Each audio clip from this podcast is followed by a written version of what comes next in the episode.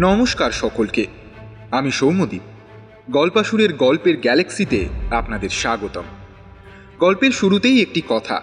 আমাদের প্রিয় শ্রোতা বন্ধুরা, যারা গল্প শোনেন, তারা অনেকেই সাবস্ক্রাইব না করেই চলে যান।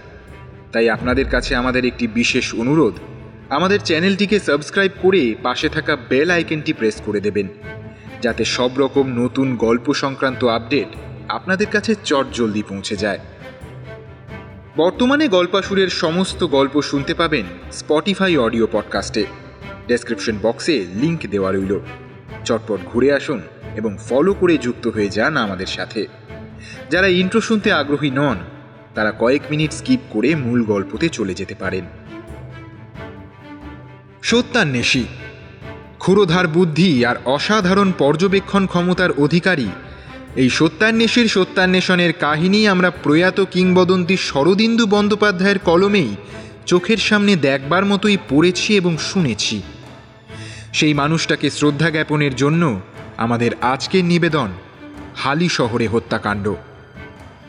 হালি শহরের প্রখ্যাত জমিদার ত্রিদিবেন্দ্র সরকার আসেন সত্যান্বেষীর কাছে একটা হারিয়ে যাওয়া দেবতার মূর্তি উদ্ধারের জন্য। পাশাপাশি জানা যায়, সেই মূর্তির জন্য খুনও হয়েছে একটা। সত্যান্বেষী সেখানে পৌঁছাবার আগেই হয় দ্বিতীয় মৃত্যু। রহস্য অন্বেষণ করতে গিয়ে উঠে আসে জমিদার বাড়ির পুরনো ইতিহাস। সত্যান্বেষী কি পারবে সেই খুনের কিনারা করতে? ইতিহাস উন্মোচন করতে গিয়ে বেরিয়ে পড়বে কি কোনো গুপ্তধনের ঠিকানা? জানতে হলে শুনতে থাকুন লেখক সুকান্ত দাসের কলমে সত্যান্বেষী অবলম্বনে হালি শহরে হত্যাকাণ্ড। আজকের গল্প পাঠে পিনাকি চ্যাটার্জি। মূল চরিত্রে ব্রতদ্বীপ এবং অন্যান্য চরিত্রে প্রাহি, ইন্দ্রনীল, সৌরভ, অভিক, মৌমিতা, শুভ, রাকিব ও সৌম্যদীপ। পর্ব পরিচালনা, সম্পাদনা এবং প্রযোজনায় রাকিব। প্রচ্ছদ নির্মাণে সৌরেন্দ্র এবং গল্পের সূত্রধার আমি সৌম্যদীপ। শুরু হচ্ছে লেখক সুকান্ত দাসের কলমে, হালি শহরে হত্যাকাণ্ড।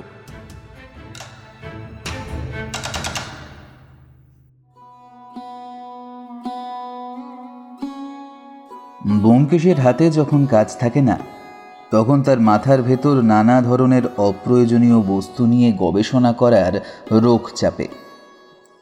গত তিন মাস ধরে একটাও কেস নেই তার হাতে। এই অবসরে আমিও জমিয়ে ব্যোমকেশের আগের বছর সমাধান করা একটা কেস নিয়ে লেখা শুরু করেছি। বেশ তরতর করেই চলছে আমার সেই রহস্য কাহিনী লেখা। মাঝে মাঝে তার কিছু গুরুত্বপূর্ণ তথ্য জানার জন্য আসি ব্যোমকেশের কাছে। না হলে নিজের কাজ নিয়ে ব্যোমকেশ এত ব্যস্ত যে কথা বলারই ফুরসত নেই। সত্যবতীর হাতের রান্না করা সুস্বাদু খাবার আর নিজের পরবর্তী রহস্য উপন্যাস, যদিও তা ব্যোমকেশেরই অবদান। এই দুই নিয়ে বেশ আছি। ও ব্যোমকেশের সেই শখের কথা বলি। ভারতবর্ষের বুকে বিভিন্ন জায়গায় নানান সময় গড়ে ওঠা টেরাকোটার কাজের যে মন্দিরগুলো রয়েছে, তার একটা গোটা বিশ্বকোষ বানিয়ে ফেলার কাজটা ব্যোমকেশ বিনা পারিশ্রমিকের বিনিময় হাতে তুলে নিয়েছে। এর মধ্যেই পুরনো খবরের কাগজ আর ছবি মিলিয়ে প্রায় দুশো তেতাল্লিশটা মন্দিরের নামসহ সমস্ত বিবরণ সে লিপিবদ্ধ করেছে তার খাতায়। এ বিষয়ে তার উৎসাহের কোনো খামতি নেই।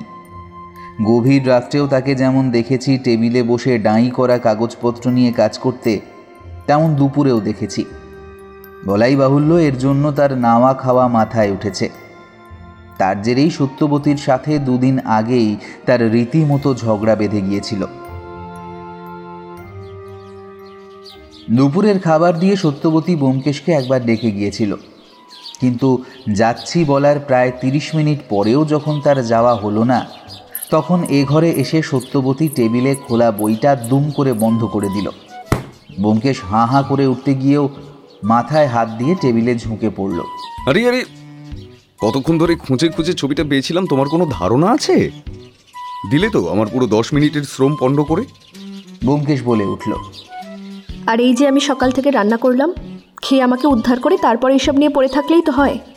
সত্যবতী রেগে গিয়ে বলল বোমকেশ আমার দিকে একবার তাকালো। আমি কোনো পক্ষই সমর্থন করতে পারব না জেনে চুপ করে বসে রইল।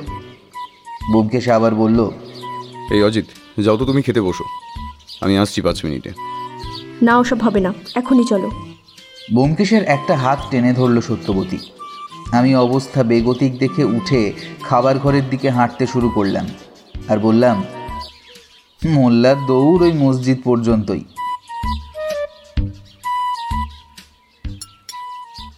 খেতে খেতে ব্যোমকেশকে বললাম, আজকাল হাতে তো কোনো কেসই নেই গো। দুনিয়ার সব চোর ডাকাত কি সাধু হয়ে গেল হ্যাঁ? ব্যোমকেশ বলল, আসল কথাটা হলো, মাথা খাটিয়ে চুরি কিংবা ডাকাতি করার মতো ধৈর্য আর সময় আজকাল কারোরই নেই। আর খুন করে তো এখন কেউ পালাতেই পারে না। তার আগেই ধরা পড়ে যায় যদিও দু একটা কেস হাত গলে বেরিয়ে আসেও। তাতেও মাথা গলাবার কিছুই নেই, দেখে আমি নিই না। কথাটা মিথ্যে নয়। আগের মাসেই একজন এসেছিল তার চুরি যাওয়া হীরের নেকলেসের জন্য। ব্যোমকেশ পুরোটা শুনে বলল, সেক্রেটারিকে জেরা করতে, তাহলেই ধরা পড়বে। সত্যিই তাই হলো। চুরি সে না করলেও তার মদত ছিল। লোকটি ব্যোমকেশকে কিছু টাকা দেওয়ার জন্য জোরাজুরি করলেও সে নাকচ করেছিল। সকালগুলো কাগজপত্র আর কলমের যুদ্ধে আর দুপুরগুলো অলসভাবেই কাটছিল। বিকেলটায় মাঝে মাঝে বাইরে থেকে বেরিয়ে আসছিলাম একাই। বিষ্ণুপুরের কোনো এক মন্দিরের টেরাকোটার কাজ নিয়ে একটা বিতর্কিত মন্তব্যের খোঁজ পেয়েছে ব্যোমকেশ। তাই নিয়েই উঠে পড়ে লেগেছে সে। এভাবেই নিরলসভাবে কেটে যাচ্ছিল দিনগুলো। এমনই একটা সন্ধ্যায় পুঁটিরাম এসে খবর দিল, একজন দেখা করতে এসেছে। ব্যোমকেশের সাথে। ব্যোমকেশ খুব বেশি উত্তেজিত হলো না। হাতের সিগারেটে একটা টান দিয়ে বইয়ের পাতা থেকে চোখ না তুলেই উত্তর দিল ঠিক আছে আসতে বলো। দরজায় ঝুলানো পর্দা ঠেলে যে লোকটা ভেতরে এলো তার বয়স খুব কম হলেও ষাটের বেশিই হবে। প্রায় মোটার দিকেই শরীর সামান্য বেঁটে গায়ের রং শ্যামলা চোখে পুরু পাওয়ারের চশমা হাতে একটা দামি কাঠের লাঠি। লাঠিটা সদ্য কেনা বোঝাই যাচ্ছে। গায়ে একটা সাদা রঙের পাঞ্জাবি আর ধুতি। চোখ মুখ দেখে বোঝা যাচ্ছে রীতিমতো কোনো সমস্যার মধ্যে দিয়ে যাচ্ছেন। বাইরে ঘোড়ার গাড়ির শব্দ আগেই পেয়েছি। পোশাক আশাকেও একটা আভিজাত্যের ছাপ রয়েছে। তিনি বোমকেশকে একটা নমস্কার করে দাঁড়িয়ে রইলেন। বোমকেশও প্রতি নমস্কার করে বসতে বলল, আমিও ভদ্রতাবশত ভদ্রলোকের নমস্কারের প্রত্যুত্তর জানালাম। ভদ্রলোক চেয়ারে বসেই আমার দিকে তাকালেন। বোমকেশ বলল উনি আমার বন্ধু অজিত আপনার কোনো সমস্যা নেই। আপনি ওর সামনে নির্ভয়ে সব বলতে পারেন। ভদ্রলোক একটু কাশলেন একবার চশমাটা ঠিক করলেন একবার হাতের লাঠিটা সাবধানে পাশে রাখলেন। ব্যোমকেশ কিন্তু বই থেকে মুখ তোলেনি একবার কথা বলেই আবার সেদিকে মন দিয়েছে। ভদ্রলোক বোধহয় একটু অস্বস্তি বোধ করলেন। এই কারণেই তার কিছুটা সময় লাগল। তারপর বললেন আমি ত্রিদিবেন্দ্র সরকার। আমি আসছি হালি শহর থেকে। এই কথাটা শুনেই ব্যোমকেশের বই বন্ধ হয়ে গেল। সে ভদ্রলোকের দিকে ঘুরে বলল ত্রিদিবেন্দ্র সরকার আলী শহরের বিখ্যাত জমিদার অমরেন্দ্র সরকারের প্রপৌত্র। আপনার বাড়ি থেকেই তো কিছুদিন আগে একটা সোনার মূর্তি চুরি গেছে। একটা খুনও হয়েছে তার সাথে। খবরের কাগজে পড়েছি ব্যাপারটা কিন্তু পুলিশ তো খুনি ধরে ফেলেছে।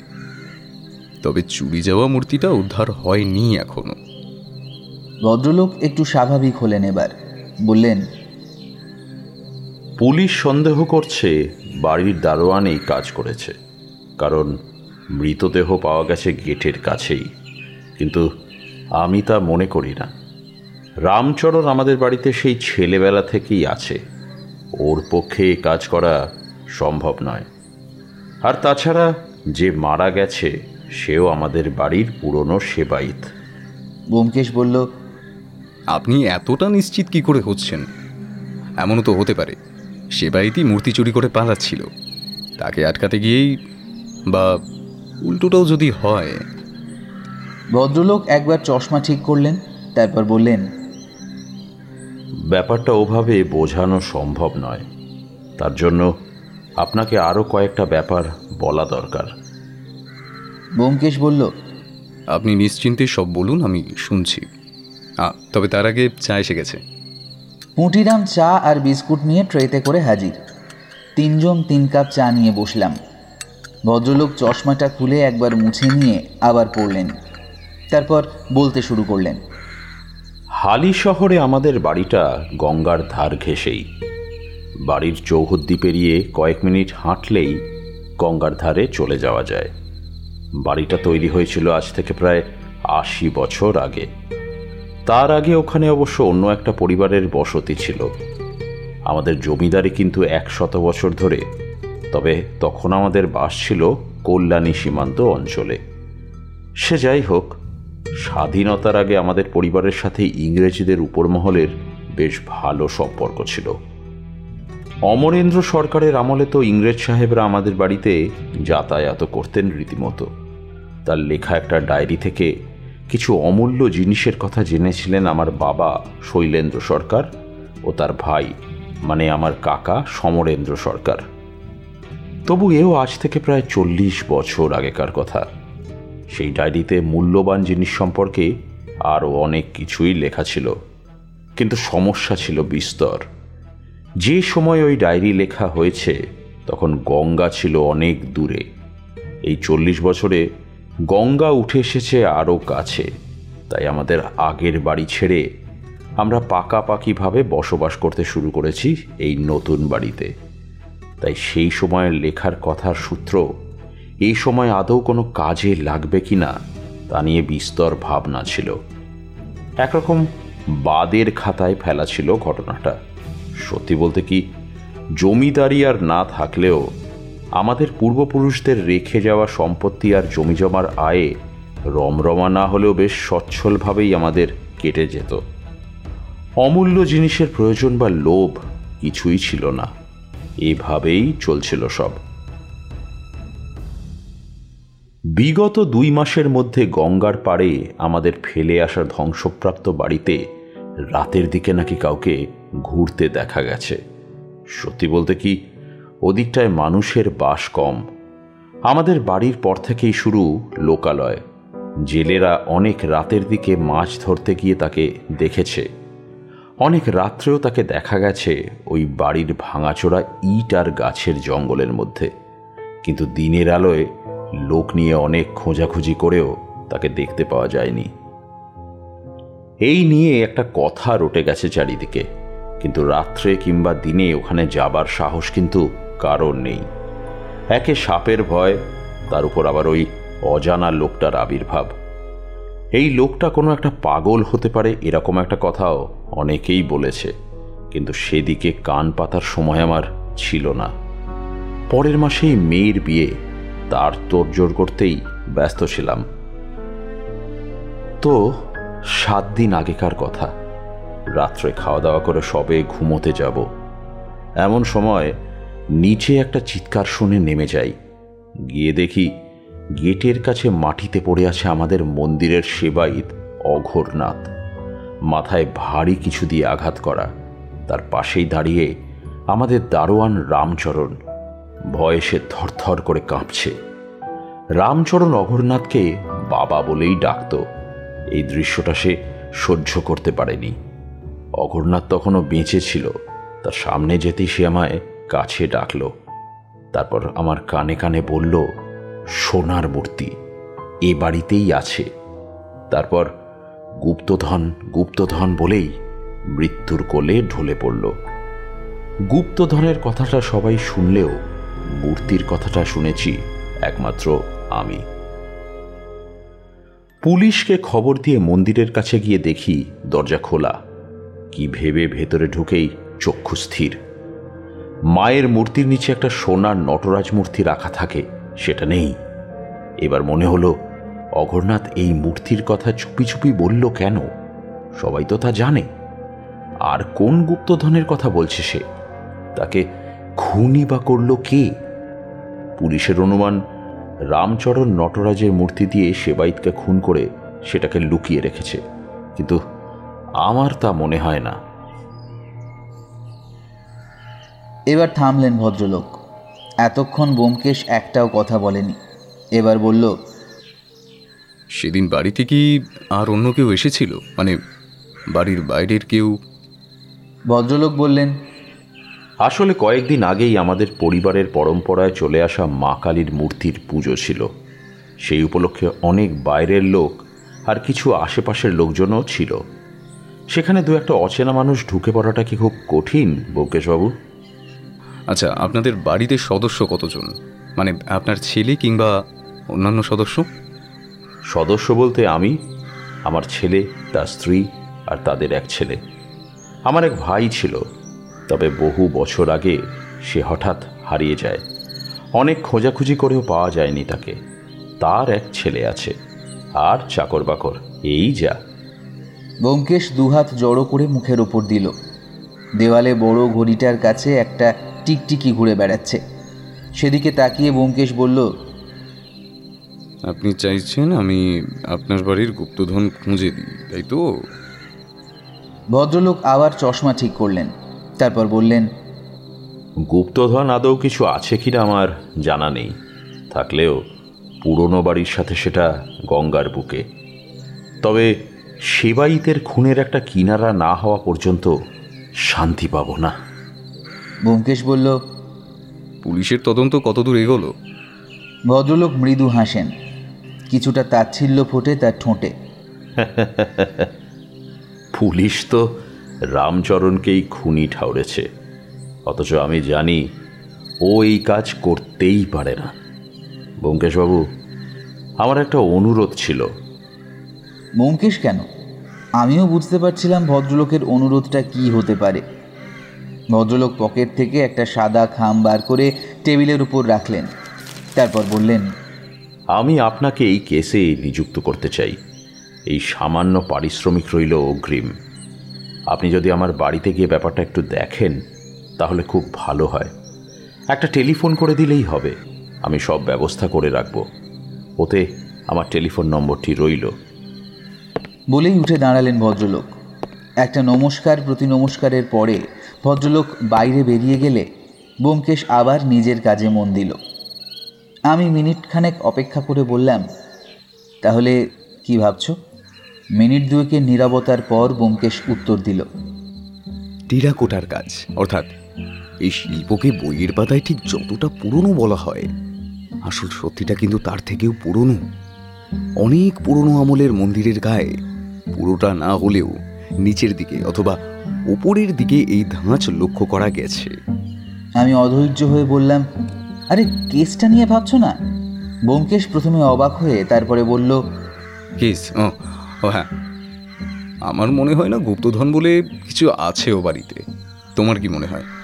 আমি ভেবে বললাম গুপ্তধন যদি নাই থাকে তাহলে ভাঙা বাড়িতে কি খোঁজে একজন? তাছাড়া বাড়ির সবাই থাকতে একজন সেবায়েতকেই কেন মারা হলো? কেসটা সহজ নয় অজিত। আজ নয়। এটা নিয়ে কাল ভাবা যাবে। আমি খুশি হয়ে বললাম তাহলে আবার শরীর আর মস্তিষ্কের জং সারবে। কি বলো ব্যোমকেশ ব্যোমকেশ আড়মোড়া ভাঙতে ভাঙতে হাত দিয়ে খামটা তুলে দেখে একশো টাকার কয়েকটা নোট রয়েছে সেখানে। অলসভাবে সেটা টেবিলের ওপর রেখেই উঠে পড়ে আবার।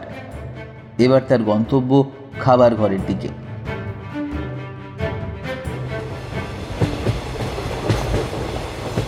শিয়ালদা স্টেশন থেকে রেলগাড়িতে যাত্রা শুরু হলো আমাদের। স্টেশন ছেড়ে রেলগাড়িটা কিছু দূর যাওয়ার পরেই শুরু হলো দুপাশে সবুজের ভিড়। কলকাতার বুকে যেটুকু সবুজ এখনও লেগে আছে, তাও যে কয়েক দশকের মধ্যেই নিশ্চিহ্ন হয়ে যাবে তা আমি ফলপ করে বলতে পারি। ত্রিদিবেন্দ্রবাবুকে আগেই ফোন করে দেওয়া হয়েছিল। তিনি স্টেশনে গাড়ি পাঠাবার ব্যবস্থা করে রাখবেন বলেছেন। বেরোবার আগে ব্যোমকেশের সাথে সত্যবতীর এক প্রস্থ মন কষাকষির পর্ব চলেছে। সত্যবতীর উত্তেজিত স্বরে কয়েকবার না না কথাটা কানে এসেছে। আসলে তারই বা দোষ কি? আগেরবার মুর্শিদাবাদের মহাদেবের লুকোচুরি কেসটায় ব্যোমকেশকে যে কতটা বিপদে পড়তে হয়েছিল, তা সেও জানে। তবুও কোনোভাবে সত্যবতীকে বুঝিয়ে আসতে হয়েছে। যত দ্রুত সম্ভব ফিরে আসবে এ আশ্বাস ও দিয়ে এসেছে। তবুও বেরিয়ে আসার সময় দরজার কাছে দাঁড়িয়ে থাকা সত্যবতীর চোখে আমি জল টলমল করতে দেখেছি। আজবে নারী চরিত্র, তার তল বোঝা খুব মুশকিল। রেলগাড়ি যখন হালিশহর স্টেশনে পৌঁছলো, তখন দুপুর শেষের পথে। এদিকটা সবুজ গাছপালা আর চাষের জমি অধিক। তাই সূর্যের শেষ পাটে অস্ত যাওয়ার দৃশ্যটাও সুন্দর। স্টেশনে নেমে বোমকেশও সেদিকেই দেখছিল। ফটক পেরিয়ে বাইরে আসতেই রাস্তার ওপর একটা ঘোড়ার গাড়ি দাঁড়িয়ে থাকতে দেখা গেল। গাড়োয়ান গোছের লোকটা আমাকে দেখে এগিয়ে এলো। তারপর বোমকেশের দিকে সোজাসুজি তাকিয়ে প্রশ্ন করল আপনারা কলকাতা থেকে আসছেন বাবুরা? আমি বললাম হ্যাঁ। জমিদার বাড়ি থেকে আসছো? সে মাথা নাড়ল। আমরা গাড়িতে উঠলাম। গাড়ি চলতে শুরু করলে বোমকেশ প্রশ্ন করল তোমার নাম কি? আমার নাম হরিদাস বাবু। তুমি কি জমিদার বাড়িতেই কাজ করো? হ্যাঁ বাবু জমিদার বাড়ির গাড়ি আমি চালাই। আর একজনও চালায় ওর শরীর আজটা খারাপ। কতদিন ধরে আছো তুমি জমিদার বাড়িতে? তা বাবু বছর পাঁচেক তো হবেই। বেশিও হতে পারে। আমি বলতেই যাচ্ছিলাম জমিদার বাড়ির খুনের ব্যাপারে। আচ্ছা জমিদার বাড়িতে যে কিন্তু তার আগেই বোমকেশের আমার দিকে তাকানো দেখে বুঝতে পারলাম বেফাঁস কিছু বলে ফেলছি। মনে পড়ল বোমকেশ বলেছিল তুমি কতটা জানো তার সামনের জনকে জানানোর দরকার নেই। সবার কাছে থেকে তুমি যতটা জানতে পারবে ততটাই তোমায় সাহায্য করবে। হরিদাস বলল আগে কিছু বলছিলেন বাবু? আমি প্রসঙ্গ ঘুরিয়ে দেওয়ার জন্য বললাম আচ্ছা জমিদার বাড়ি গঙ্গা থেকে ঠিক কত দূরে? বেশি দূরে নয় বাবু হেঁটেই যাওয়া যায়। এবার বোমকেশ একটা অদ্ভুত প্রশ্ন করল। আচ্ছা জমিদার বাড়িতে কোনো গুপ্তধন আছে? হরিদাস একটু চমকালো যেন তারপর বলল গু- গুপ্তধন? আপনারা কি পুলিশের লোক বাবু? বোমকেশ হাসল বলল না না আমরা জমিদার বাবুর অতিথি মাত্র। আগে গুপ্তধন আছে কিনা জানি না। তবে জমিদার বাড়ির মন্দিরের সেবাই মরার সময় একটা গুপ্তধনের কথা বলেছিল। এইটা জানি। বলেই হরিদাস বলল এসে গেছি আমরাও সামনে তাকিয়ে দেখলাম হ্যাঁ জমিদার বাড়ি হলে এমনই হওয়া উচিত। এ যেন সেই কবির বর্ণনায় সে কি এক দৃশ্য দেখিলাম। আহা ভুলিব না ভুলিব না কখনোই। জমিদার বাড়ির বাইরে মস্ত বাগান দুদিকে। তার মাঝখান দিয়ে নুড়ি বেছানো রাস্তা। সেই রাস্তা দিয়েই চলল ঘোড়ার গাড়ি। বড় ফটকটা খুলে দিল একজন দারোয়ান।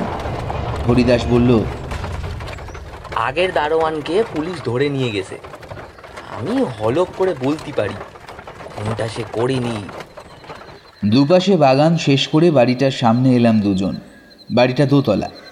বাইরে থেকেই দোতলার ব্যালকনিটা দেখা যায়।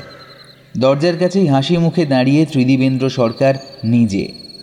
আমরা গাড়ি থেকে নামতেই দেখলাম, তার পাশে দাঁড়িয়ে আরও কয়েকজন। আলাপ পর্ব সেখানেই মিটল। ত্রিদিবেন্দ্র সরকারের ছেলে সমরেন্দ্র সরকার, তার স্ত্রী ও আরও কয়েকজন যুবক দাঁড়িয়ে। একটা বছর দশকের ছেলেও আছে সেখানে। এটি ত্রিদিবেন্দ্রের নাতি। দোতলায় আমাদের একটা ঘরে থাকতে দেওয়া হয়েছে। পিছনের জানলা দিয়ে দেখা যায়, দূরে গঙ্গার ধারে বিস্তৃত সবুজ জঙ্গলাকীর্ণ সমভূমি। আমি বিছানায় প্রায় শুয়ে পড়েই বললাম, কেসটা কিন্তু আমার মাথায় কিছুই ঢুকছে না, ব্যোমকেশ। ত্রিদিবেন্দ্র সরকার আমাদের পরিচয় কাউকে দেননি। এটা তো বুঝলাম। কিন্তু কেন? কারণ আমি ওনাকে বারণ করেছিলাম, যাতে আমার কাজের সুবিধে হয় কিছুটা। আসলে বিপদটা ঠিক কোন দিক থেকে আসতে পারে তার কোনো আভাসই আমার কাছে নেই। তাই সাবধান থাকা দরকার। আর গুপ্তধনের ব্যাপারটা? গুপ্তধনের ব্যাপারটাই বেশি জটিল অজিত। গুপ্তধনটা আসলে কি তা কেউই জানে না। তাই আমায় একেবারে শূন্য থেকেই শুরু করতে হবে। পরপর দু দুটো মৃত্যু হয়ে গেছে। আবার যদি একটা খুন হয়ে যায় তাহলে তো দ্বিতীয় মৃত্যু মানে খুন? কার? আমাদের কথাবার্তা চলছে এমন সময় ত্রিদিবেন্দ্র সরকার উপস্থিত হলেন।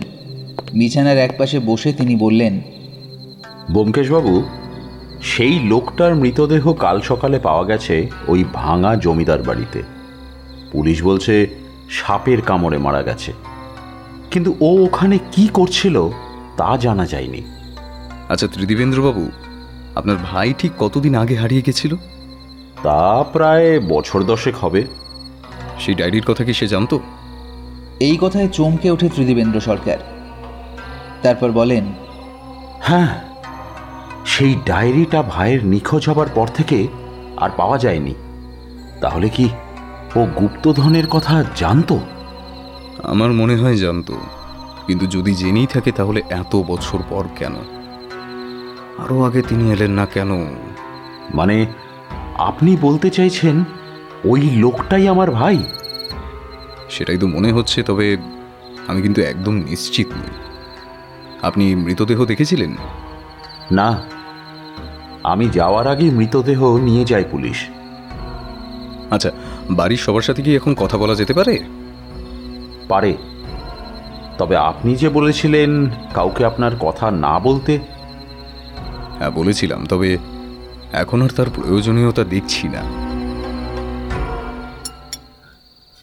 খাবার টেবিলে বসেছে সবাই, একমাত্র ত্রিদিবেন্দ্র সরকারের নাতি বাদে। ভাত, মাছের মাথা দিয়ে ডাল, মাছ ভাজা আর মাছের ঝোল, চাটনি, পাঁপড় ভাজা, মিষ্টি। বোমকেশ খেতে খেতে মাঝে মাঝেই অন্যমনস্ক হয়ে কি যেন ভাবছে। আমি সেদিকে না তাকিয়ে খাওয়ায় মন দেওয়ার চেষ্টা করলাম, কিন্তু বারবার মনে হতে লাগল সেই লোকটার কথা। ভাঙা জমিদার বাড়িতে সে কি খুঁজছিল? তাহলে কি গুপ্তধন ওখানেই আছে? হঠাৎ দেখি বোমকেশ একবার পায়ে করে কি যেন তুলে নিয়ে পকেটে পুরল তারপর যেন খুব মন দিয়ে খাচ্ছে এমনভাবেই খেতে লাগল। খাবার পর ঘরে গিয়ে দেখি একটা দলা পাকানো কাগজ সে টান টান করে নিয়ে খুব মন দিয়ে পড়ছে। সেটায় লেখা রয়েছে গুপ্তধন খোঁজার জন্য গোয়েন্দা লাগানো হয়েছে। কিন্তু গুপ্তধন যে নেই, যা আছে, তা মৃত্যু। আমি চমকে উঠলাম। এখানে ব্যোমকেশকে চিনল কে? ব্যোমকেশের কপালে চিন্তার ভাঁজ দেখে কিছু প্রশ্ন করলাম না। জানলাটা গিয়ে ভালো করে বন্ধ করে দিয়ে নিদ্রা দেবীর আরাধনার চেষ্টা করতে লাগলাম। অনেক রাত্রে ঘুম ভাঙতে দেখি ব্যোমকেশ একটা বই খুলে দেখছে, হাতে একটা সিগারেট। অল্প আলোয় বইটার প্রচ্ছদে দেখলাম বড় বড় করে লেখা বঙ্গরত্ন। বাংলার অনামী ও নামী ঐতিহাসিক রত্ন নিয়ে লেখা বই। এই বইটা ত্রিদিবেন্দ্রবাবু আমাদের ওখানে যাবার পরের দিনই বোমকেশ কিনেছে। তার মানে বোমকেশ গুপ্তধন ব্যাপারটা নিয়ে ভালোই মনোযোগ দিয়েছে।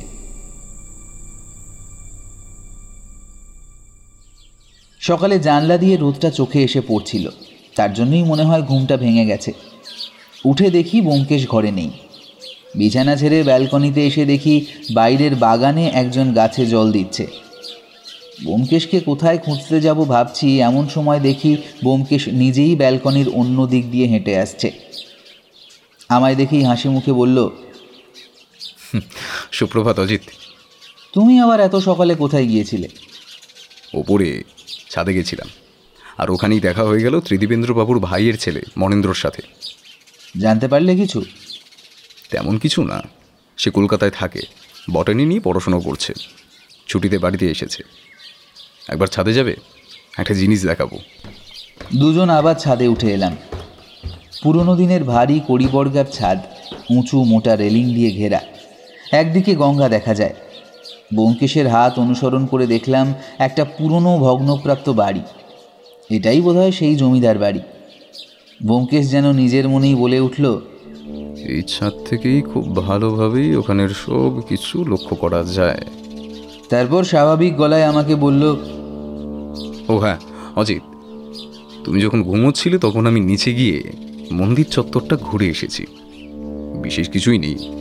ভিতরে শুধু একটা মা কালীর মূর্তি মন্দির বাড়ি লাগোয়া হলেও বাড়ির ফটক অবধি অনেকটাই হাঁটা পথ।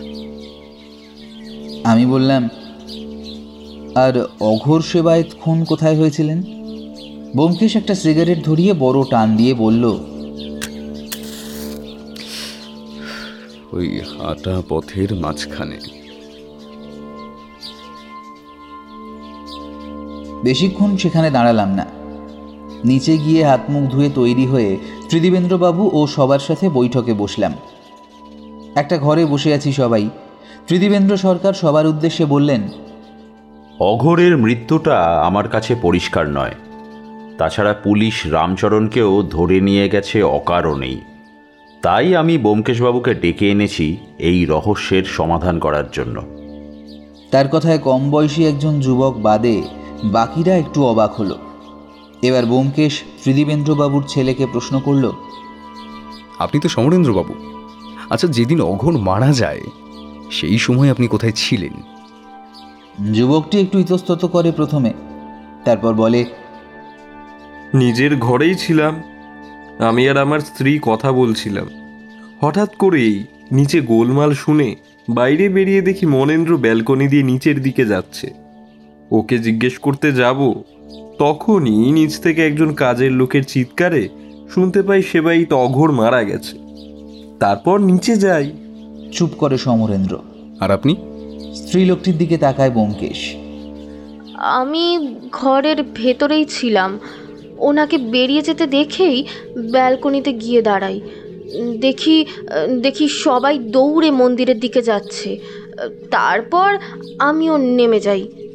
এবার বোমকেশ তাকায় ত্রিদিবেন্দ্র সরকারের দিকে। আপনি কি সবার আগেই পৌঁছেছিলেন? না। আমি ঘরে কি একটা কাজ করছিলাম। কিছুক্ষণ পরে মনেন্দ্র এসে খবর দেয় আমায়। তারপর আমি যাই। বলেন ত্রিদিবেন্দ্রবাবু। মানে সবার আগে খবরটা পায় মনেন্দ্র? মনেন্দ্র মাথা নাড়িয়ে সায় জানায়। হ্যাঁ আমি বাগানেই ছিলাম। আসলে রাতের বেলা গাছের কিছু পর্যবেক্ষণের কাজ থাকে আমি রোজই করি। আর সেদিনও তাই করছিলাম। প্রথমে মন্দিরের দরজা বন্ধ হওয়ার শব্দ হয়। তারপর আমি আর একটু পিছনের দিকে সরে এসেছি, এমন সময় একটা চিৎকার। ঠিক কি হলো বুঝতে না পেরে হতভম্বের মতো দাঁড়িয়ে আছি, এমন সময় আর একটা চিৎকার শুনি। তারপর মন্দিরের দিকে দৌড়ে গিয়ে দেখি অঘোর মাটিতে পড়ে আছে, মাথায় আঘাতের চিহ্ন। সামনে রামচরণ হতভম্ব হয়ে দাঁড়িয়ে আছে আমি তখনই একবার অঘোরকে দেখে নিয়ে জ্যাঠাকে ডাকার জন্য উপরে আসি। থামল মনেন্দ্র। বোমকেশের মুখের সামনে দুটো হাত। গভীরভাবে কিছু ভাবছে সে। এবার সে বলল হুম। আর গুপ্তধনের কথাটা? মনেন্দ্র উত্তর দেয় গুপ্তধনের কথা তো আমরা কোনোদিন শুনিনি। সেদিনই প্রথম শুনলাম। আমি লক্ষ্য করলাম ত্রিদিবেন্দ্রের বলা সোনার মূর্তির কথাটা বোমকেশ তুলল না। আমিও বুঝলাম, সে চাইছে না সেটা কাউকে জানাতে। সেদিনের মতো প্রশ্ন উত্তর পর্ব সমাপ্ত করে উঠলাম আমরা।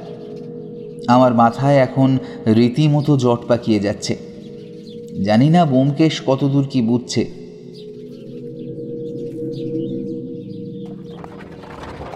দুপুরে আমি আর বোমকেশ বেরিয়ে এলাম বাড়ি থেকে।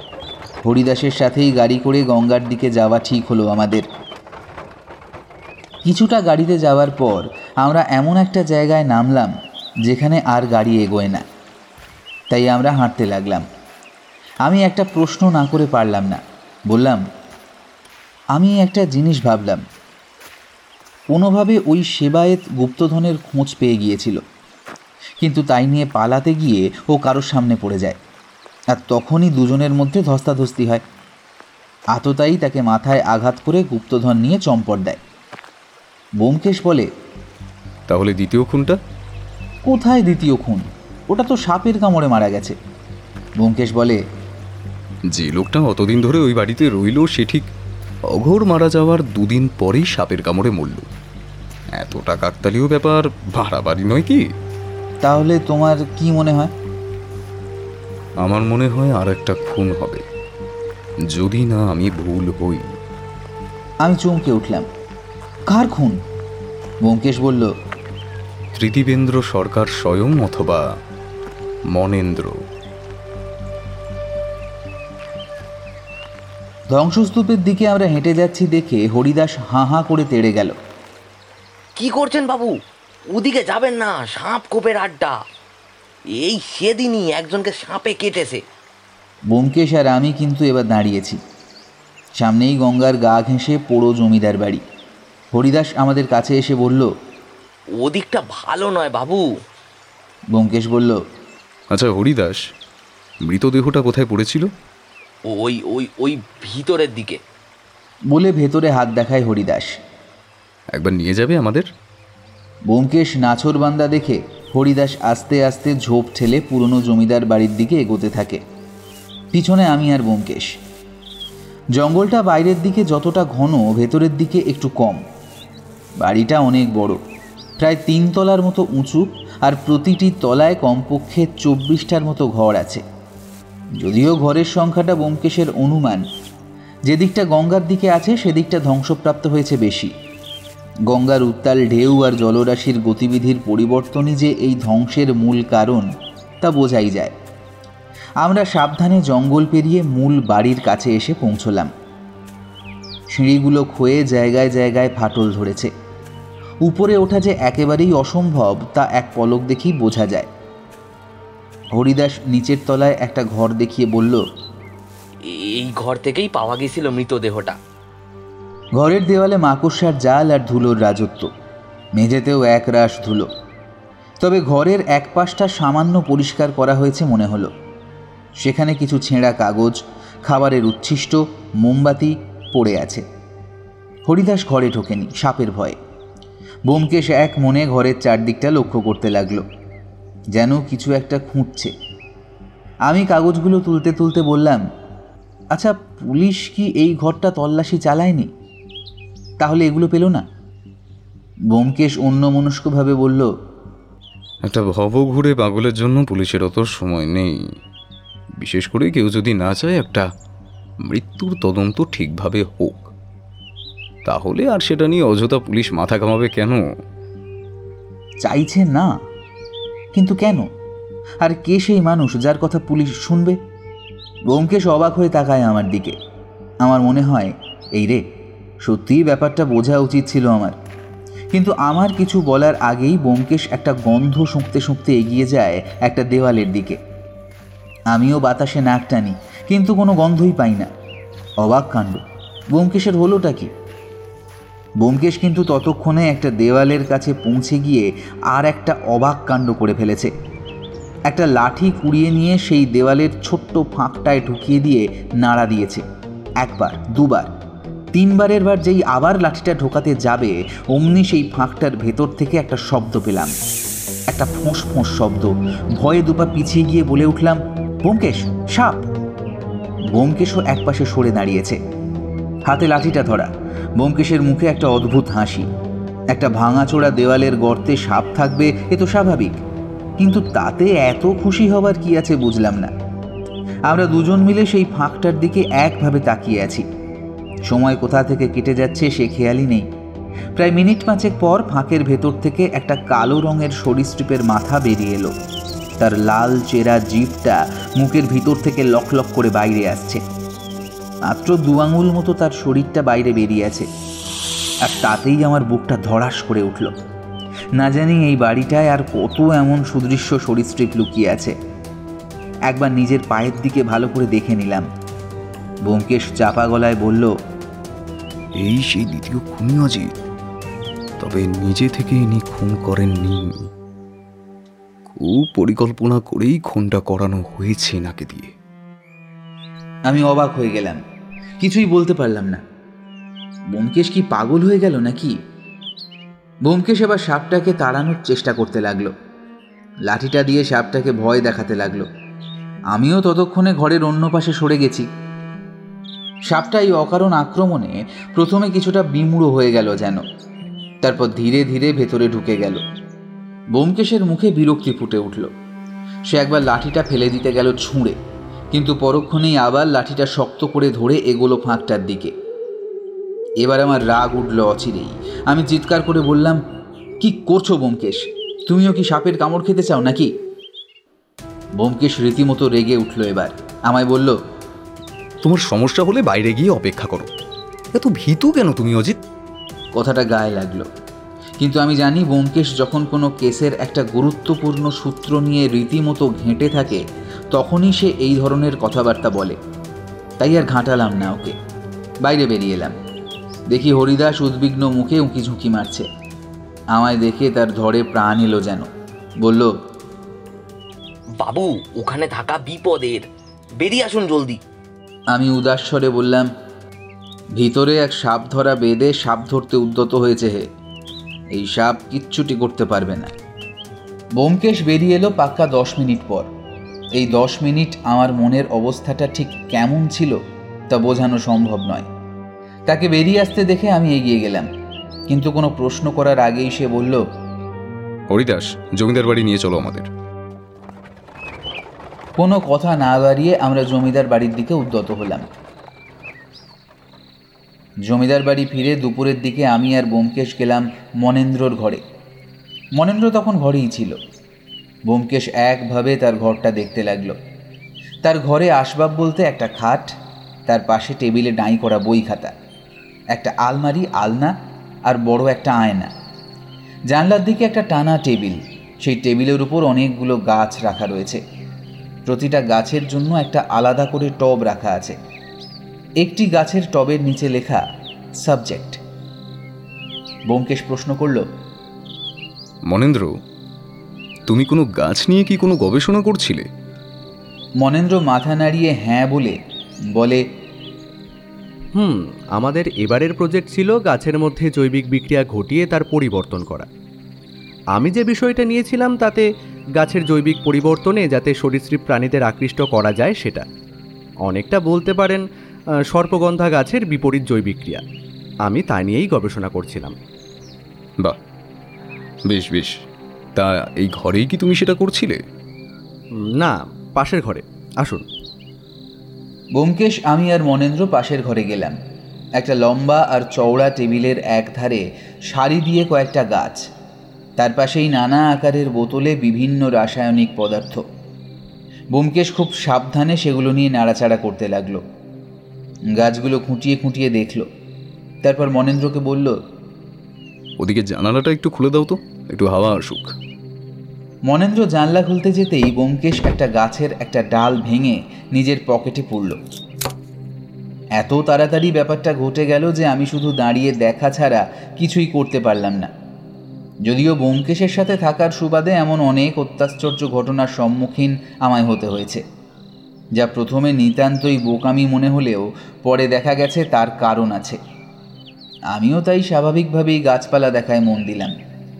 বোমকেশ এবার মনেন্দ্রকে বলল আচ্ছা মনেন্দ্র তোমার বাবাকে তুমি দেখেছ?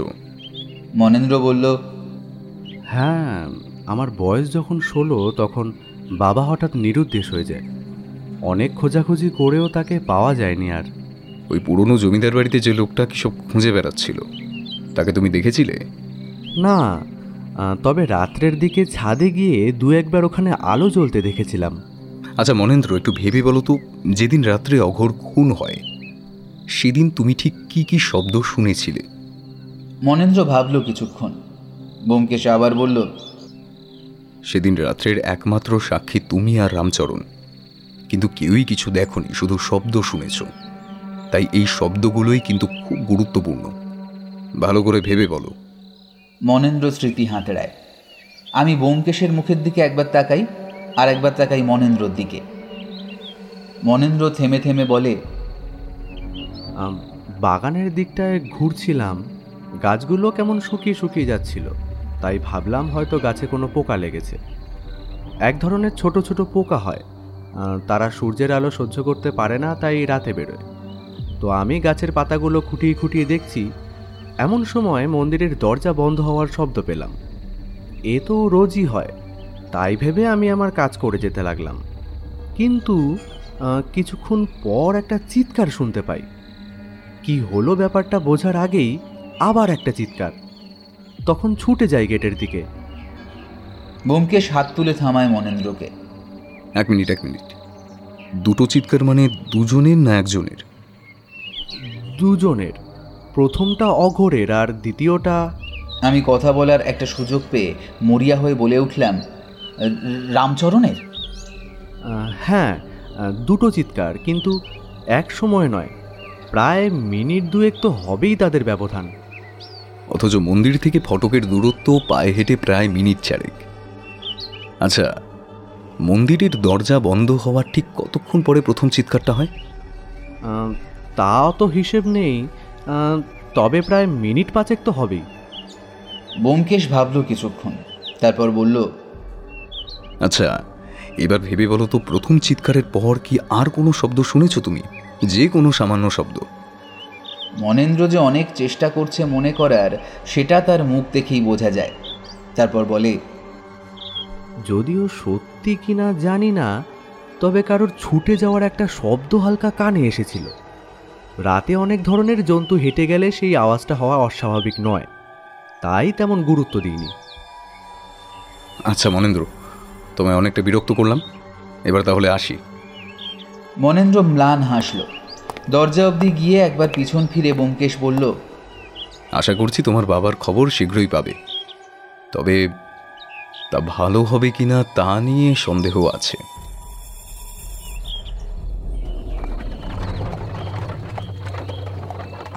বিকেলে হরিদাসের ঘোড়ার গাড়িতে করে স্থানীয় থানার উদ্দেশ্যে যাত্রা করলাম।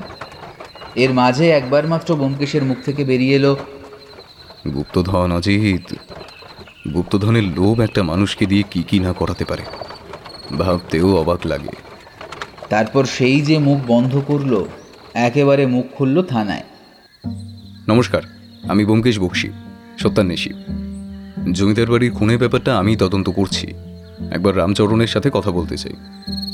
থানার ওসি ভরদ্বাজবাবু দেখলাম ব্যোমকেশকে চেনেন। তাকে খাতির করার জন্য চায়ের আমন্ত্রণ জানালেও ব্যোমকেশ তা নাকচ করে রামচরণের সাথে দেখা করতে চায়। আমিও যাই ওর সাথেই। রামচরণের বিশাল শরীর, কালো লম্বা চেহারা, গালে দাড়ি আর পাকানো গোঁপ কিন্তু ব্যোমকেশ পুলিশের লোক না শুনে প্রায় তার পায়ে কেঁদে পড়ার জোগাড়। ব্যোমকেশ তাকে অনেক কষ্টে বুঝিয়ে বলল রামচরণ আমি জানি তুমি খুন করনি কিন্তু পুলিশ প্রমাণ চায়। তাই আমায় সব সত্যি বললে তোমায় আমি বাঁচাবই। কথা দিলাম। এই কথায় রামচরণ একটু শান্ত হয়ে বলতে শুরু করে। সেদিন রাত্রের দিকে আমি ফটকের পাশে বসে ঝিমোচ্ছিলাম। হঠাৎ দেখি অঘর বাবা আসছে এইদিকে। তার পাশে একটা লোক, দুজনে হাঁটতে হাঁটতে কথা বলছে। আমি একবার দেখে নিয়ে একটু ওই খৈনি নেবার জন্য ঘরে ঢুকেছি। বাইরে আধার খুব।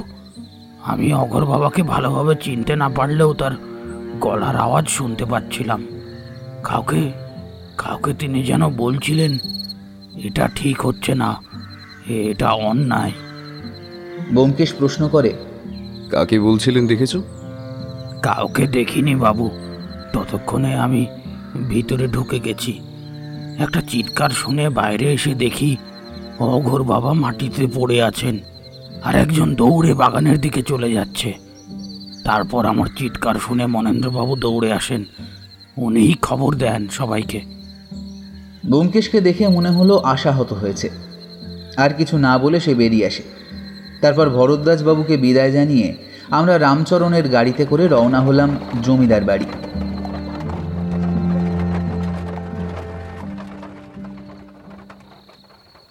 সন্ধ্যায় ত্রিদিবেন্দ্র সরকারের ঘরে বসে আমি, ব্যোমকেশ আর ত্রিদিবেন্দ্র সরকার। তিনি প্রশ্ন করেন, ব্যোমকেশবাবু, কিছু জানতে পারলেন? মানে খুনের ব্যাপারে? এখনও পরিষ্কার নয় তবে খুনি এই বাড়িরই কেউ। রামচরণ তাকে দেখেছে সেবাইদের সাথে কথা বলতে। মৃত্যুর আগেই। সে কি? কিন্তু পুলিশ যে বলছে অঘোর একাই ছিল। পুলিশের কাজ হলো খুনিকে ধরা। খুব বেশি খাঁটতে তারা রাজি নয়। মূর্তি চুরির মতো একটা শক্তপোক্ত কারণ থাকতে তারা অন্য রহস্য নিয়ে কেন ঘাটবে? তাহলে এবার কি করবেন ভাবছেন? ও ভালো কথা। যে লোকটার কথা আপনি বলেছিলেন তার পোস্টমর্টেম হয়েছে। সাপ একদম পিঠের কাছেই ছবল মেরেছে। ওরাই দেহ সৎকার্য করে দিয়েছে। কিছুক্ষণ আগেই টেলিফোনে জানতে পারলাম। ব্যোমকেশ বলে ওঠে সে কি? একবার দেখতেও পেলাম না। একটা বড় সূত্র নষ্ট হয়ে গেল। ত্রিদিবেন্দ্র সরকার কিছুক্ষণ কি যেন ভাবেন তারপর বলেন আমার মনে হয় গুপ্তধন আসলে নেই কিছুই। শুধু শুধু আপনাকে বিরক্ত করলাম। আপনার যদি মনে হয় আপনি কেসটা ছেড়ে দিতে পারেন। তবে আপনাকে নিরাশ করব না। আপনার যথাযথ পারিশ্রমিকই আমি দেব। ব্যোমকেশ কোনো কথা বলল না। ধন্যবাদ বলে বেরিয়ে এলো। ধন্যবাদ। বাইরে আসতেই দেখা হলো ত্রিদিবেন্দ্র সরকারের পুত্র সমরেন্দ্র সরকারের সাথে। ব্যোমকেশ বেজার মুখে বলল আপনাদের বাড়ির গুপ্তধন বোধ হয় আর উদ্ধার হলো না। সে কি? কেন? আপনারা চলে যাচ্ছেন নাকি? আপনার বাবা আর চাইছেন না এই তদন্তটা চালাতে। তাই বাবাই যখন আপনাকে নিযুক্ত করেছে আর তিনি যখন চাইছেন না তাহলে আর আমি কি করতে পারি বলুন? সেটাই। আচ্ছা আপনার ছেলেটি কোথায় আছে? দেখছি না তো তাকে। এই তো ঘরে আছে। আসুন না। আসুন অজিতবাবু সমরেন্দ্র সরকারের ঘরটা আসবাবে ঠাসা। বোধহয় সংসারী যুবকের ঘর বলেই। ঘরের একপাশে ছোট ছেলেটি বই পড়ছে। আমি তার পাশে গিয়ে বসলাম। ঘরে প্রায় সবই আছে, তবে চোখ টানার মতো রয়েছে একটা বইয়ের র্যাক। কাঠের ভারী বইয়ের র্যাকটায় অনেক বইতে ঠাসা। বইগুলো সব পুরনো হলেও র্যাকটা একদম নতুন। সমরেন্দ্রবাবু ভিতর ঘরে চলে গেলে ব্যোমকেশ এগিয়ে গিয়ে বইগুলো দেখতে লাগল। একটা একটা করে বই নামিয়ে দেখছে এমন সময় ঘরে এলেন সমরেন্দ্রের স্ত্রী। ব্যোমকেশকে দেখে একটু ইতস্তত করতে যাবে তার আগেই ব্যোমকেশ বলল আচ্ছা আপনার কি মনে হয় বলুন তো? এ বাড়িতে গুপ্তধন আছে? আমি আমি কি করে জানব বলুন তো? ব্যোমকেশ বলল হুম তাও ঠিক। আচ্ছা চলি। আমরা সমরেন্দ্রবাবুর ঘর থেকে বেরিয়ে সিঁড়ি বেয়ে দোতলায় উঠে আসলাম আমাদের ঘরে।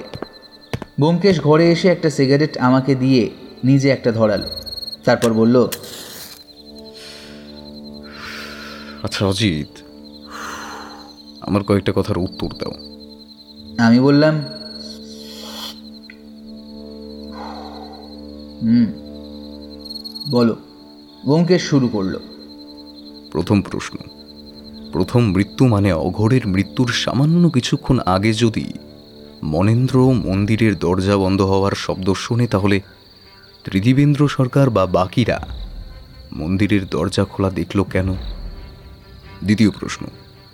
রামচরণ কার সাথে কথা বলতে দেখেছিল অঘোরকে? তাকে মনেন্দ্র দেখতে পেল না কেন? তৃতীয় প্রশ্ন। ওই ভাঙা জমিদার বাড়িতে যে ছিল সে আসলে কে? মনেন্দ্রর হারিয়ে যাওয়া বাবা? চতুর্থ প্রশ্ন। মনেন্দ্রর গবেষণাগার থেকে কে ওই গাছ চুরি করে রেখে এসেছিল ভাঙা জমিদার বাড়িতে? আর পঞ্চম প্রশ্ন, আর এটাই বেশি গুরুত্বপূর্ণ।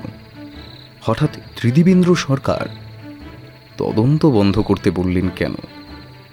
তিনি কি এমন কিছু জানতে পেরেছেন যা তার পক্ষে খারাপ? নাকি কাউকে আড়াল করতে চাইছেন তিনি? আমার মাথার ভিতরটা ঘুরে যাচ্ছিল এসব শুনে। এত কিছু একসাথে ভাবছে কি করে ব্যোমকেশ? এই জন্যই বোধহয় ওর আর আমার এত ফারাক। আমি সব কিছু দেখি সহজ চোখে, আর ও দেখে সত্যান্বেষীর চোখে। আমি বললাম, তুমি কি করে জানলে ওই গাছ পুরনো জমিদার বাড়িতে ছিল? ব্যোমকেশ হেসে বলল, সাপের ঘরে ডাকাতি করে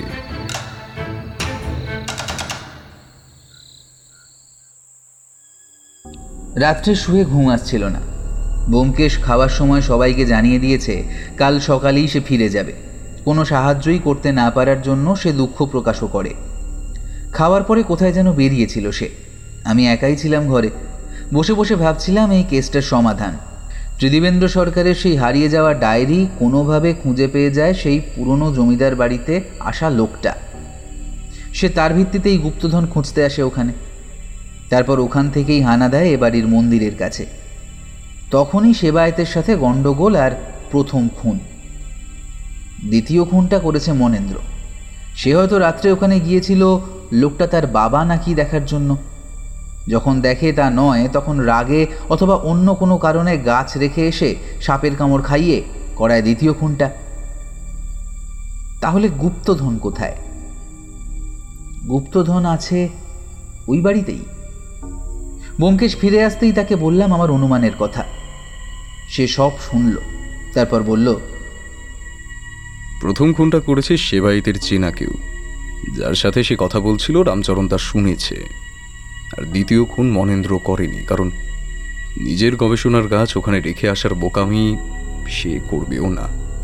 তার কাছে অনেক সুযোগ ছিল, সেটা ফিরিয়ে আনার। তৃতীয়ত গুপ্তধন আছে, কিন্তু গুপ্তধনটা আসলে কি? সেটা জানাটাই হলো আসল কাজ।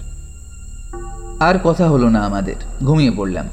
শুধু বোমকেশকে দেখলাম, সে পুরো জমিদার বাড়ি থেকে পাওয়া কাগজ আর সেই বইটা খুলে বসেছে, বঙ্গরত্ন। তখন অনেক রাত, একটা ধাক্কায় আমার ঘুমটা ভেঙে যায়।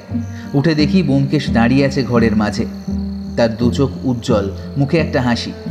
আমায় উঠতে দেখেই সে আরও উৎসাহে বলে ওঠে অজিত অজিত মনে হয় গুপ্তধনের রহস্যটাও সমাধান হয়ে গেল। আমি লাফিয়ে উঠে বসলাম বিছানার ওপর। কি বলছো বোমকেশ কোথায় কোথায় আছে সেই গুপ্তধন? সেটা কি সেই সোনার মূর্তিটা যেটা চুরি গেছে? না অজিত না। সোনার মূর্তিটা গুপ্তধন নয় ওটা আসলে গুপ্তধনের দরজার একটা চাবি। অঘর মারা যাওয়ার আগে সোনার মূর্তি যে আসলে চাবি সেটাই বলতে চেয়েছিল। উফ, আমার আগে এটা কেন মাথায় আসেনি? মনে আছে? মনে আছে মনেন্দ্র বলেছিল সে মন্দিরের দরজা বন্ধ করার শব্দ পেয়েছিল, কিন্তু সবাই দেখেছে দরজা খোলা আর মূর্তিটা গায়েব। মূর্তি চুরি করার জন্য অন্য সময়ও পাওয়া যেত, কিন্তু তখনই কেন? বোমকেশ সারা ঘর ময় ঘুরতে লাগল। আমি বললাম কারণ তখন মূর্তিটা চুরি হলে সবাই ভাববে মূর্তিটা কোনো চোর চুরি করেছে। সেই মেরেছে সে বায়েতকে। যাতে গুপ্তধনের কথাটা কারোর মাথাতেই আসবে না। Brilliant Ajit brilliant. এটাই কারণ। গুপ্তধন আর খুন দুটোই এক সুতোই বাঁধা। কিন্তু সবার নজর ঘুরিয়ে দেওয়ার জন্য এটা করা। আমি বললাম আর এসব ভেবে কি হবে? তুমি তো কেসটা ছেড়েই দিয়েছ। বোমকেশ এবার সজোরে হা হা করে হেসে ওঠে। কে বলল আমি কেসটা ছেড়ে দিয়েছি? এ রহস্যের শেষ না দেখে আমি ছাড়বো না অজিত। তারপর সে বলে চলো অজিত। আমি অবাক হয়ে প্রশ্ন করি এত রাতে কোথায় যাবে? গুপ্তধন উদ্ধারে। বলেই পকেট থেকে যেটা বার করে সেটা দেখে আমি একই সাথে অবাক এবং খুশি হয়ে যাই। তারপর সেই গভীর রাতে দুজন মিলে বেরিয়ে পড়ি গুপ্তধনের সন্ধানে।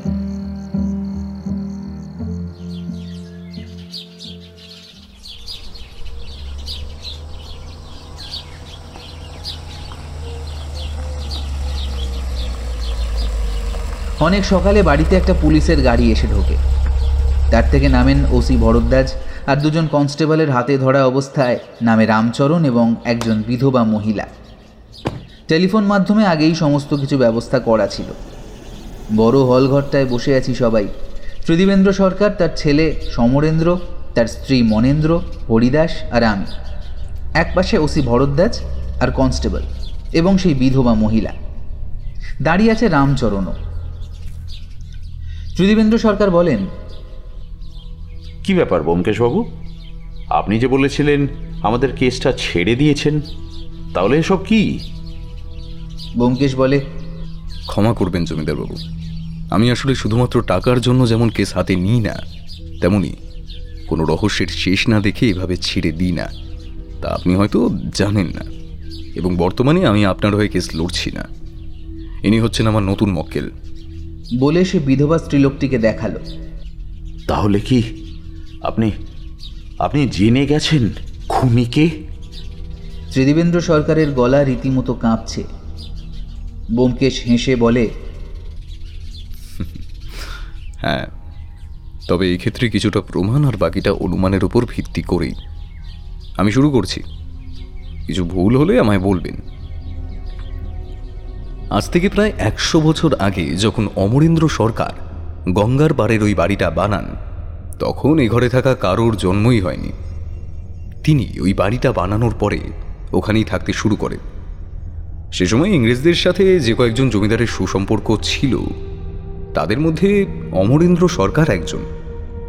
বহু কাজে ইংরেজদের ব্যবসার কাজে সাহায্য করতেন তিনি। খুশি হয়ে ইংরেজরাও মাঝে মাঝেই উপহার দিতেন জমিদারকে অনেক কিছুই। এমনই একবার এক ইংরেজ সুন্দরী নারীর সাথে অমরেন্দ্রর বন্ধুত্ব হয়। সেই বন্ধুত্ব প্রেম পর্যন্ত পৌঁছয়। সেই প্রেমের স্বাক্ষর হিসেবে সেই নারী একটা সুন্দর অমূল্য জিনিস উপহার দেন অমরেন্দ্রকে। এরপর তিনি ফিরে যান বিলেতে। এতটা আমি এক অখ্যাত লেখকের লেখা বঙ্গরত্ন নামের বইতেই পাই। এবং এগুলো আপনাদের কাছে অজানা নয়। বিশ্বাস অবিশ্বাস পরের ব্যাপার। তারপর কেটে যায় অনেক বছর। অমরেন্দ্র সরকার মারা যাওয়ার আগে সেই মূল্যবান জিনিসের হদিশ লিখে রেখে যান তার ডায়েরিতে। সেই ডায়েরি ত্রিদিবেন্দ্রর হাতে আসার আগে কয়েক হাত খড়ে অমরেন্দ্রের দুই ছেলের হাতে। সেখানেই ঘটে গণ্ডগোলটা। আসলে গুপ্তধন কোথায় আছে তা জানতেন অমরেন্দ্রের জ্যেষ্ঠ পুত্র। কিন্তু পরিবারের একটা ঐতিহ্য তিনি নষ্ট হতে দিতে চান না। কারণ তিনি জানতেন তার ভাই এটা খুঁজে পেলে জিনিসটাকে বাঁচানো যাবে না। তাই আসল পাতাটা তিনি ছিঁড়ে ফেলার পরিবর্তে অন্য সিদ্ধান্ত নেন। গুপ্তধনের জায়গা পরিবর্তন। এমন জায়গায় সেটা থাকবে যাতে সবাই জানতে পারবে না, অথচ সবার সামনেই থাকবে। এগুলো জানতে পেরেছি এই কাগজগুলো তথা গবেষণাপত্র থেকে। বলে সে পকেট থেকে কালকের সেই কুড়িয়ে পাওয়া কাগজগুলো টেবিলে রাখল। এবার ত্রিদিবেন্দ্র সরকার প্রশ্ন করেন কোথায় আছে সেই গুপ্তধন? সেটা পরে বলছি। তার আগে অন্য কিছু বলা দরকার। বলে সে আবার শুরু করল। তারপর পেরিয়ে যায় আরও কয়েকটা বছর। তার মধ্যে সে ডায়েরির খোঁজ পায় ত্রিদিবেন্দ্রের ভাই। কিন্তু তিনি অনেক চেষ্টা করেও উদ্ধার করতে পারেন না সেই গুপ্তধন। এরপরেই তিনি নিরুদ্দেশ হয়ে যান। তার আসল কারণ আমি জানি না তবে গুপ্তধন খোঁজার নেশা একটা বড় নেশা। সেটা না পেয়ে ওনার মানসিক অবস্থার অবনতি হয়েছে। এটা আমার অনুমান। ব্যোমকেশ থামল। মনেন্দ্রর দিকে তাকালাম। দেখি ওর চোখ ছলছল করে উঠেছে। তারপরে ওই গুপ্তধনের গল্পটা থিতিয়ে আসতে থাকে। কিন্তু হঠাৎ করেই মনেন্দ্র তার বাবার পুরনো কিছু কাগজপত্রের সাথে তার হাতে লেখা কিছু কাগজপত্র পান যা তিনি ত্রিদিবেন্দ্র সরকার ও সমরেন্দ্রকে দেখান। এরপরেই আবার গুপ্তধনের জন্য মরিয়া হয়ে ওঠে সমরেন্দ্র। কারণ এর মধ্যেই বাবাকে না জানিয়ে সে একটা বড় ব্যবসা শুরু করেছিল যার জন্য বাড়ির একটা অংশ তাকে বাধা রাখতে হয়েছে। আর সেই বিশাল অংশের টাকাটা তার ডুবে যায় ব্যবসাতে। কি? এসব কি বলছেন আপনি? চেঁচিয়ে ওঠে ত্রিদিবেন্দ্র সরকার। কিন্তু তারপরেই তার গলার সুর নেমে আসে সমরেন্দ্রর দিকে তাকিয়ে। সমরেন্দ্র মাথা নিচু করে আছে। তুমি তুমি বাড়ি বাঁধা রেখে ব্যবসায় টাকা লাগিয়েছ? কি কম ছিল তোমার? কি কম ছিল তোমার? এবার সমরেন্দ্রর গলাতেও সপ্তমের সুর। ওটাই তো সমস্যা বাবা। আপনি চাইতেনই না কখনোই যে আমি নিজে কিছু করি। আমি চাইনি তোমার টাকায় পায়ের উপর পা তুলে কাটাতে। আমি নিজে কিছু করতে চেয়েছিলাম। ওসি ভরদ্বাজ বলেন এক মিনিট জমিদার বাবু ওনাকে বলতে দিন। ব্যোমকেশ আবার শুরু করে। ওই কাগজগুলো দেখার পর থেকেই সমরেন্দ্র ভাবতে থাকে গুপ্তধন যদি তিনি উদ্ধার করতে পারেন তাহলে তার সব সমস্যার সমাধান হয়ে যাবে। এ ব্যাপারে তিনি সাহায্যও পান তার স্ত্রীর। সমরেন্দ্রের স্ত্রী মাথা নিচু হয়ে আসে। কিন্তু আসল প্রশ্ন গুপ্তধনটা কোথায়? সমরেন্দ্র বুদ্ধিমান, সে বুঝেছিল গুপ্তধন ওই পুরনো বাড়িতে নেই। আছে এই বাড়িতে যার আভাস দিয়ে গেছেন তার কাকা। সেই সময়ে তিনি ইতিহাস নিয়ে পড়াশোনা শুরু করেন। তার ঘরের সব বই পুরনো হলেও একটি মাত্র বই ছিল নতুন। আর সেটা রাখার জায়গাটাও একদম আনকোরা প্রস্তুত বইয়ের র্যাকে। পুরনো বইগুলির ভিড়ে সেই বইটি দেখেই বোঝা যাচ্ছে সদ্য কেনা হয়েছে সেটা। অখ্যাত লেখকের লেখা বঙ্গরত্ন। সেখানেই তিনি জানতে পারেন অদ্ভুত সেই চাবির কথা। আজ থেকে আশি বছর আগে একজন আবিষ্কার করেন অদ্ভুত তালা ও চাবি। যে কোনো মূর্তির আকারে এ চাবি তৈরি করা হয়। আর সেভাবেই তৈরি করতে হয় তালা থাকা একটা ছোট্ট বাক্স। এটা জানার পরেই সমরেন্দ্র খুঁজতে থাকে সেই বাক্স কিংবা চাবি। কিন্তু যিনি ওই বাক্সটা তৈরি করিয়েছিলেন, তিনি ছিলেন আরও বুদ্ধিমান। তাই এমনভাবে সবটা আড়াল করেছিলেন যাতে সব চোখের সামনে থেকেও আড়ালে থাকে। আমি জানি না, সত্যিটা সমরেন্দ্র কীভাবে জানল। আমার যতদূর মনে হয়, তার স্ত্রী ব্যাপারটা সন্দেহ করে তাকে জানান। আমি বলছি, ভুল হলে শুধরে দেবেন, তবে তা পরে। এবার খুনের কথা বলি। অঘোর সেদিন পুজো সেরে বেরিয়ে আসতেই একজন এসে তার পথ আটকায়। মানুষটাকে সে চেনে, তাই তার সন্দেহ হয় না। কিন্তু মানুষটার কথা শুনে সে চমকে যায়। ভগবানের মূর্তি নিয়ে সে কিনা গুপ্তধন খুঁজবে। আর যদি তা থাকেও, তা যে ভগবানের দান, তা নিয়ে লোভ করা ভালো নয়। তাই নিয়েই বচসা হয় দুজনার সে বচসার কথা অঘোর তার স্ত্রীকেও বলেছিলেন, কিন্তু লোকটা যে কে তার নাম বলেননি। ইনি হলেন তার স্ত্রী, আমার মক্কেল। এই বলে ব্যোমকেশ বিধবা মহিলাটিকে দেখাল। এবার স্ত্রীলোকটি কেঁদে ওঠে। তাকে বসিয়ে দিয়ে ব্যোমকেশ বলে অঘোরকে মানলেন কেন সমরেন্দ্রবাবু? সে আপনাকে ভয় দেখিয়েছিল ত্রিদিবেন্দ্রবাবুকে সব বলে দেবে তাই? সমরেন্দ্র চুপ। সুদীবেন্দ্র সরকার নিশ্চল হয়ে বসে আছেন। এবার মনেন্দ্রর দিকে তাকায় ব্যোমকেশ। আমায় সত্যিটা বলতে পারতে মনেন্দ্র তুমি দেখেছিলে সমরেন্দ্রকে?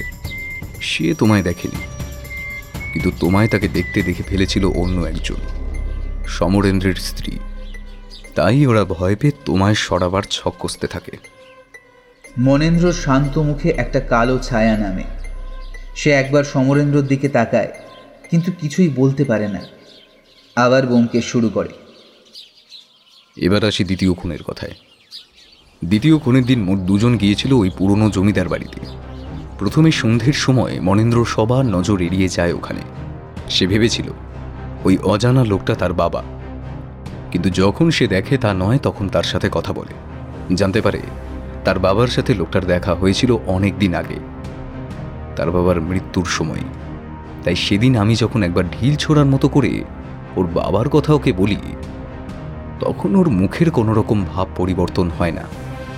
তখন আমি নিশ্চিত হই যে লোকটাকে মনেন্দ্র দেখেছে। সেই সময় বাড়ির ছাদ থেকে মনেন্দ্রকে দেখতে পায় সমরেন্দ্র। তারপর তার ঘর থেকে গাছ চুরি করে রেখে আসে ওই ঘরের দেওয়ালের ফাঁকে। তখন কোনো কারণে হয়তো লোকটি সেখানে ছিল না। তার কাগজপত্র ঘেটে দেখে, কিন্তু গুপ্তধনের সঠিক হদিশ খুঁজে না পেয়ে সব দলা পাকিয়ে ফেলে আসে। তারপর লোকটি এসে দেওয়ালে ঠেস দিয়ে বসতেই কালের মতো সাপ এসে তাকে দংশন করে। ত্রিদিবেন্দ্রবাবু বুঝতে পেরেছিলেন, দ্বিতীয় গুণে সমরেন্দ্রের হাত থাকলেও থাকতে পারে, কারণ অত রাতে সমরেন্দ্রের স্ত্রীকে ছাদে দেখেছিলেন তিনি। কিন্তু ইতিমধ্যে তিনি আমাকে আসতে বলে দিয়েছেন। তাই সেই লোকটার মৃতদেহ যত তাড়াতাড়ি সম্ভব সৎকার করে দিতে বলেন। আর আমায় বলেন কেসটা ছেড়ে দিতে। আমিও ভেবেছিলাম হয়তো গুপ্তধন আর পাবো না।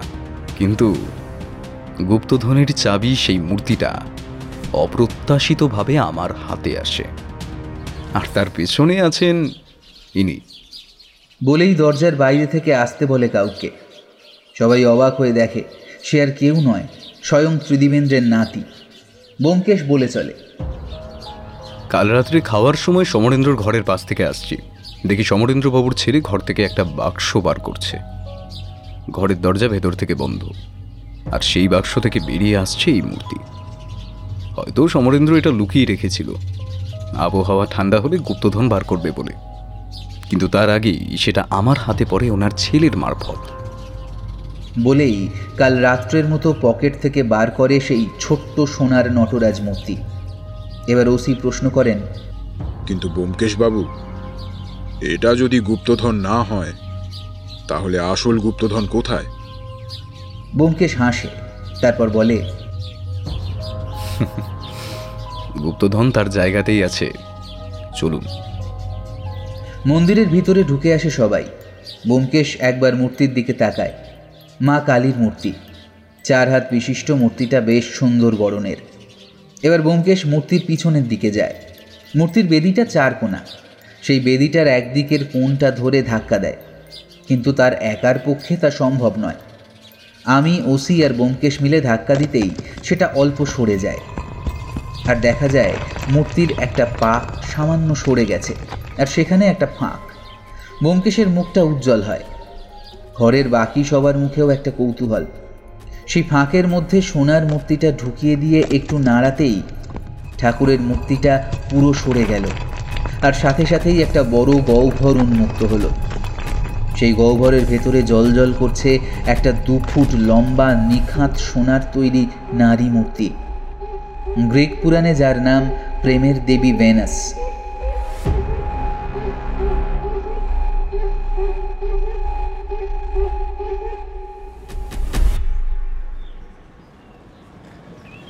হালিশহর স্টেশন পর্যন্ত এসেছিলেন ত্রিদিবেন্দ্র সরকার। তার ক্ষমতার জেরে তিনি মনেন্দ্রর সত্যি লুকিয়ে যাওয়ার দোষ মাপ করাতে পারলেও নিজের ছেলেকে বাঁচাতে পারেননি। ব্যোমকেশের হাতে একটা খাম দিয়ে তিনি বলেন, অনেক ধন্যবাদ ব্যোমকেশবাবু। সত্যি বলতে কি আমার একটু সন্দেহ হয়েছিল ছেলের উপর। তাই আপনাকে কেসটা ছেড়ে দিতে বলেছিলাম। আপনি আপনি আমায় ক্ষমা করবেন। ব্যোমকেশ বলল আপনি আপনার কাজ করেছেন আমি আমার। এর জন্য দুঃখ করার কিচ্ছু নেই। যে যা করবে তাকে তার শাস্তি পেতেই হবে ত্রিদিবেন্দ্রবাবু। আমরা হাঁটতে লাগলাম ট্রেনের দিকে। একটা প্রশ্ন না করে পারলাম না ব্যোমকেশকে। আমি বললাম আচ্ছা ব্যোমকেশ তুমি কি করে জানলে সমরেন্দ্রর ব্যবসায় লোকসানের কথা? ব্যোমকেশ হাসল টেলিফোনে একটু খোঁজ খবর নিলাম। এটুকু যোগাযোগ না থাকলে আর সত্যান্বেষী হলাম কি করে অজিত? কিন্তু অঘোরের মাথায় যদি আঘাত করে থাকে সমরেন্দ্র ওই মূর্তি দিয়ে তাহলে আবার সে মন্দিরে ঢুকলো কেন? আঘাত তো মূর্তি দিয়ে হয়নি হয়েছে ইট দিয়ে। ইট? হ্যাঁ ইট। মন্দির চত্বরে ঘুরতে গিয়ে ভালো করে খুনের জায়গা খুঁজে দেখছিলাম। ওটা একটা বড় পাথরের টুকরো। বলেই সে জোরে জোরে হাঁটতে লাগল ট্রেনের দিকে। বাড়িতে পৌঁছে এক প্রস্থ খাওয়া দাওয়ার পর ব্যোমকেশ তার কেসের কথা সত্যবতীকে বলতে লাগল। আমিও অবসর পেয়ে আরামে ডায়েরিতে ঘটনাগুলো লিখে রাখব ভাবছি। এমন সময় টেলিফোন বাজে। ব্যোমকেশ ফোনটা ধরে বলে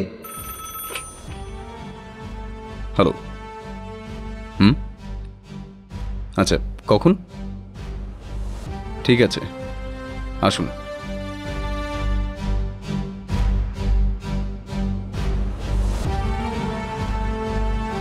কেমন লাগল আজকের গল্পটি? জানাতে ভুলবেন না। ভালো লাগলে লাইক, শেয়ার এবং সাবস্ক্রাইব করে দিন। পরবর্তীতে আরও অনেক রোমাঞ্চকর গল্প নিয়ে হাজির হব গল্পাসুরে। শেষ হলো আমাদের আজকের নিবেদন। সুকান্ত দাসের কলমে সত্যান্বেষী থেকে অনুপ্রাণিত হালি শহরে হত্যাকাণ্ড। সবাই ভালো থাকবেন। ধন্যবাদ।